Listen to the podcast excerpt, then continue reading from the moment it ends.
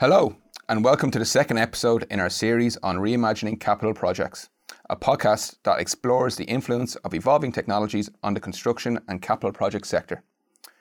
The series is hosted by myself, Ona Murchu, and Colin Mann, both engineers and digital consultants within PwC's capital projects practice. Today, we'll be discussing the impact and future of the Internet of Things, or IoT as it's commonly known, within the construction sector. And I'm delighted to be joined by Alex King, an IoT expert and a director within GE Digital's UK practice. So, Alex, it's probably best to start at the beginning. What exactly is IoT? Yeah, so it's, it's a really interesting question. It's one of those um, nebulous sort of terms that you hear all the time, but actually getting people to nail down what they're talking about is quite is quite difficult to do. Um, so I think the best way to think about it is probably to think about it in terms of three big trends taking place. Uh, the first one's increased connectivity.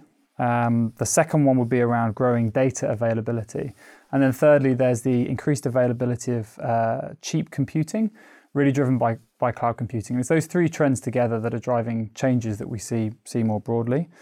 Um, I think it's also important when you think about this to think about it in terms as a, as a journey. It's an iterative process. It's not a, a kind of a, an answer or a set of uh, defined, uh, explicit solutions. It's it's a, it's an ongoing process where we we iterate and, and develop new things using these technologies. And I think particularly in the industrial space, um, rather than the consumer space, uh, it's really driven by thinking about increasing efficiency and, and getting more out of your assets. So it's not just about why do things break? I don't want them to break, but preventing them breaking before they break, getting more out of them when you're using them, and then changing your processes and how you manage your, your staff and, and team around those those assets. For me, I, I agree, I'd agree with a lot of what you said there. Um, for me, IoT is about driving insight and transparency across the process and the business as a whole, really doing more with less um, through a connected network of assets, as you said.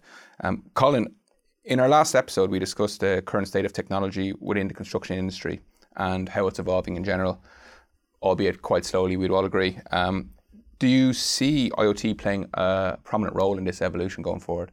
Yeah, definitely. I mean, I think it's hard to to know when IoT will start to gain traction in construction. Um, and I think some might say that projects need to get a better grip of other technologies and other data sources first. For example, building information modeling, which we discussed last time. But I don't think this should hold up IoT implementation, I, I, and I hope that it doesn't. Um, I think particularly to Alex's point around connectivity, I think that um, construction continues to suffer from that from that poor link, that weak link between the site and the project management office. And anything that IoT IoT can do to speed that up, to automate that even, um, will really start to you know gain traction in the industry. Yeah, I, th- I think that's really interesting. That poor and absent um, link across the sector as a whole. Um, recent studies we've we've we've seen here uh, suggest that seventy percent, seventy five percent of capital projects um, run over budget, and 20% of that spend would be due to errors or foreseeable errors, should we say, within within the process itself. Um, Alex, um, could IoT exploit this going forward within construction industry? I mean, I think it definitely could. It's it's definitely somewhere we've found a slower rate of progress or, or less interest um, than than some other sectors. Um, partly, I think, due to how complex it is. You know, there are many moving parts. There's a high degree of human involvement, and that inevitably adds uh, complications and, and, always the opportunity for, for human error, particularly when you consider how many different actors and um, firms and organizations get involved in a, in a given capital project. So I think really the the you know very much to, to Colin's point, the, the way that you'll see IoT benefiting these these industries is through that iterative process. Is through taking these new uh, technologies and these new opportunities that are driven by increased compute, increased data, and increased connectivity to provide new ways of working, not just individual solutions, but actually changing how you operate and how you think about running these sorts of projects. Yeah, it's really interesting. So in your view, what are some of the like the key benefits that can be taken from this, such as um, real-time insights into projects?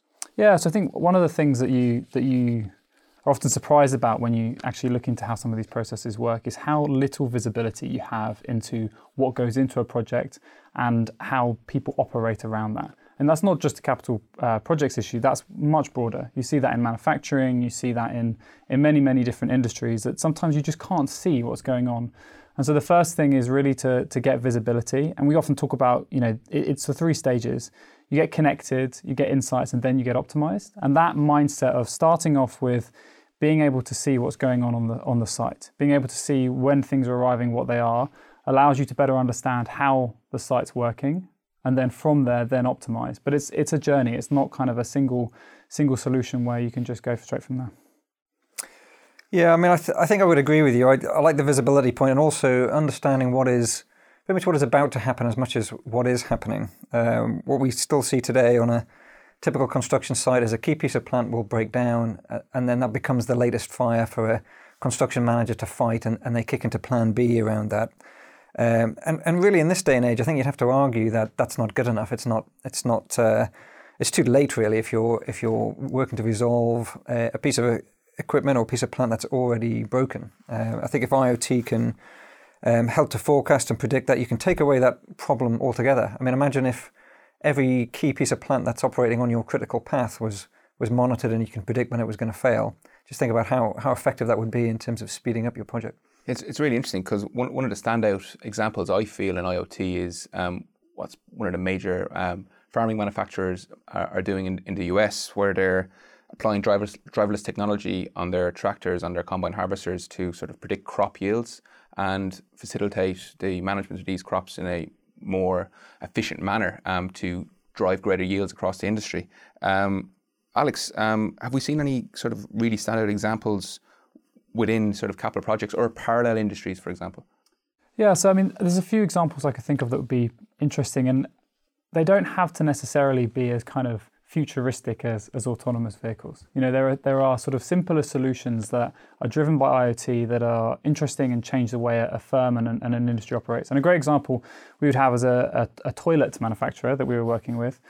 Um, one of the things that you don't think about when you go and stay in a hotel is that if the toilet breaks in, in the room, that room's out of action. And for the hotel, that's seriously expensive. That could be a night's um, a night's uh, bill for a customer, or actually, if they're if they're full and a customer has to go somewhere else, that that has big consequences. And so, the ability of the toilet manufacturer to see the condition of the toilet, what's working, what isn't, and effectively the state of the room in the hotel, meant they could operate how they service those differently. So they have, you know, in, in metropolitan areas, they could have their service staff turning up at the hotel saying, "Hey, we think this this uh, particular toilet's going to have an issue. So before you put the next uh, the next resident in, we'll go and fix it. And that made a massive difference to them and to their to their customers about how they they operated their assets. So I think there's there's lots of examples like that across the board, but they, they can be quite simple. It's just about taking those those trends and using them. Yeah, it's, it's interesting because we, we often speak to our construction clients about learning from other industries, and we tend to point them towards manufacturing, automotive type industries. We we haven't typically pointed them towards the toilet uh, maintenance industry, but but I think that we should start doing that. So um, moving moving on from the toilet discussion, um, RFID tagging um, has been used a lot in tying in with BIM on site. Is this an example of where uh, technology investment is uh, really valuable? Yeah, I think definitely. I think this is one of the areas where, where the benefit is going to be greatest. I mean, we've talked a bit already about uh, the benefits of predicting mechanical failure. And, and, I think it's quite easy to perceive the, the return on investment of, of not having a piece of kit break down when, when it's critical to you.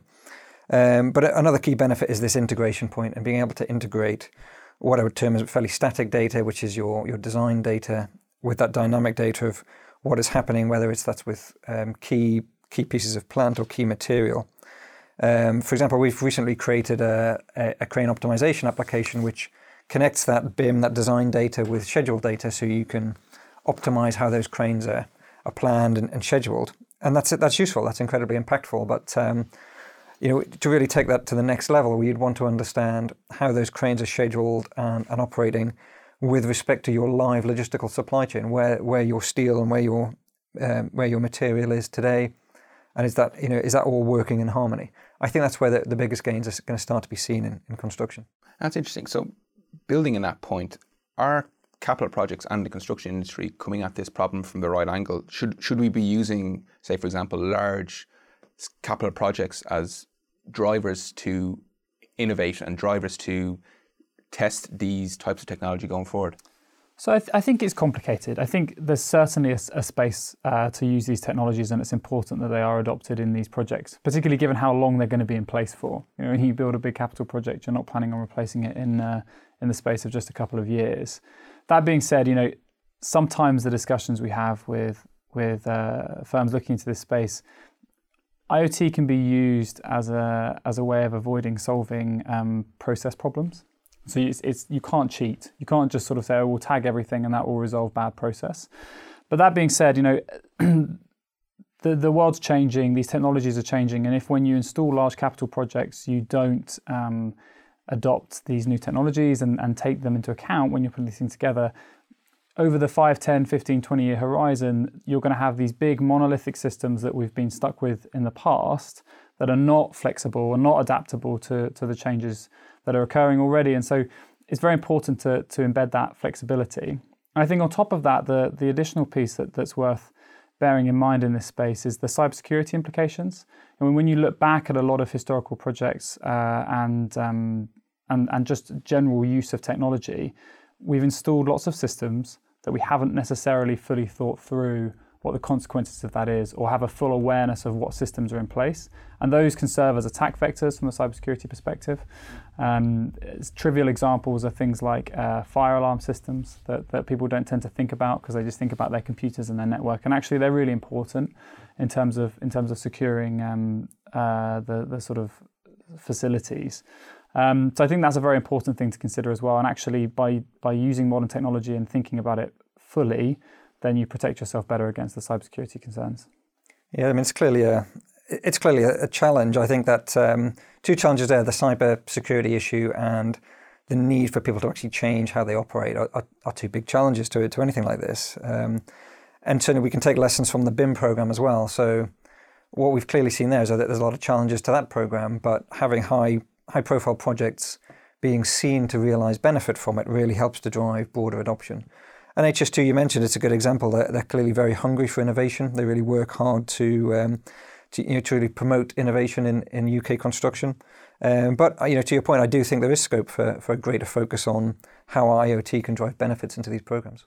Yeah, I, I, think we'd all agree on that. And I think that's a really positive place to leave this discussion today. Um, my thanks both to Colin and Alex for their insight.